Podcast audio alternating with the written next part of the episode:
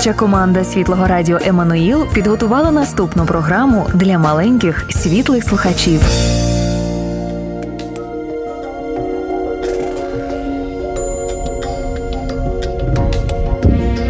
Ісус на сторінках Біблії. Це дивовижна історія, на тлі якої розгортається решта біблійних оповідань. Кожна наша історія промовляє Його ім'я. Ісус, немов центральна частина пазлу, без якої неможливо побачити усю картину. Записано на радіо Еммануїл.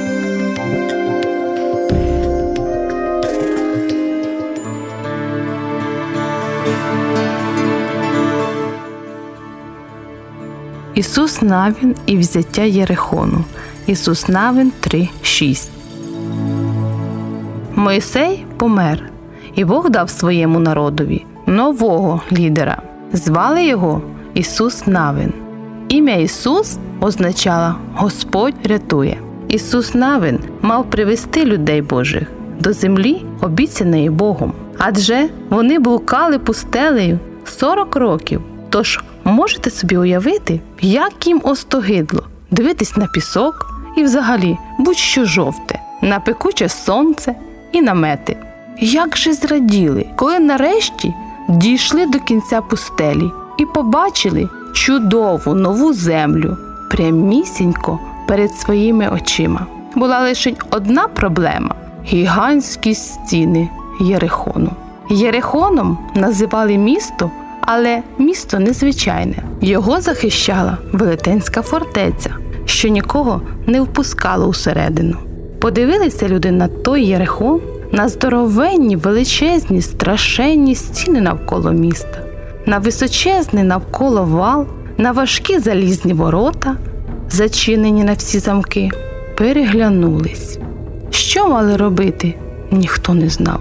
Але Бог знав і розповів Ісусу Навину, як діяти. Мабуть, Ісус Навин здивувався, коли з'ясував, що Божий план виявляється незвичайним. Бог пообіцяв, як завжди, перебувати з вами. І ніколи, ніколи не залишу вас. Коли виконувати все, Записано що вам кажу, на радіо то Еммануїл. житимете на цій землі щасливо і будете процвітати. Тож Ісус Навін зібрав військо, воїни озброїлись мечами, списами, щитами, підготувалися до бою. На превеликий подив, Божий план не передбачав воєнних дій. Усі мали довіритися Богу і виконувати те, що сказав він. Ісус Навін віддав наказ Крокуймо руш! І військо дружно вирушило вперед. Воїни крокували, крокували і знову крокували навколо стін Єрихону. Так тривало щодня. Мабуть, бояться воювати, насміхалися мешканці Єрихону. Насправді, пихаті мешканці Єрихону помилялись. Народ Божий нічого не боявся, лише вичікував слушної нагоди. Військо не поспішало атакувати, бо чекало вказівки від Бога. На сьомий день Бог наказав промаршурувати навколо міста сім разів. Потім велів, щоб кожен щосили загудів, закричав, зашумів. Цікаво, а вас просили коли зробити щось подібне? Тоді лишень уявіть таку картину. Майже 40 тисяч вояків кричать щодуху. Від такого галусу аж голова тріщатиме. Як з'ясувалося, затріщала не тільки голова, а й каміння. І потужні кам'яні стіни фортеці розсипались, мов пісок. Єрихон щез з очей у величезній хмарі пилюки. Ось так народ Божий і здобув нову землю. Але йому не довелося воювати за неї, лише наполегливо крокувати. Ісус навін сказав: Бог безпечно привів нас сюди. Чи будете слухати Його? Будемо, пообіцяли люди. Лишень Бог дарує справжнє щастя, сказав Ісус Навін. Тому не моліться вигаданим божкам. Не будемо, пообіцяли люди. Ніколи. Чи дотримали свого слова? Ні. Вони не виконували того, що заповів їм Бог. Тому через багато років усе знову Записано пішло на шкеребер.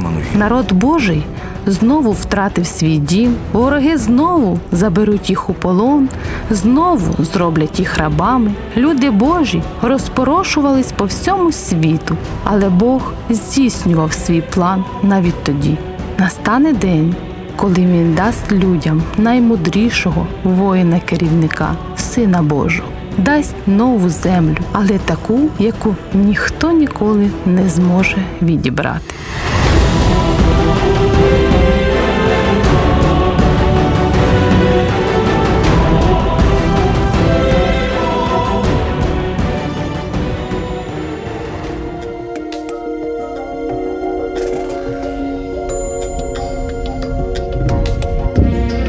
Цю передачу створено на основі книжки Салі Лой Джонс Ісус на сторінках Біблії. Продовження слухайте наступного разу.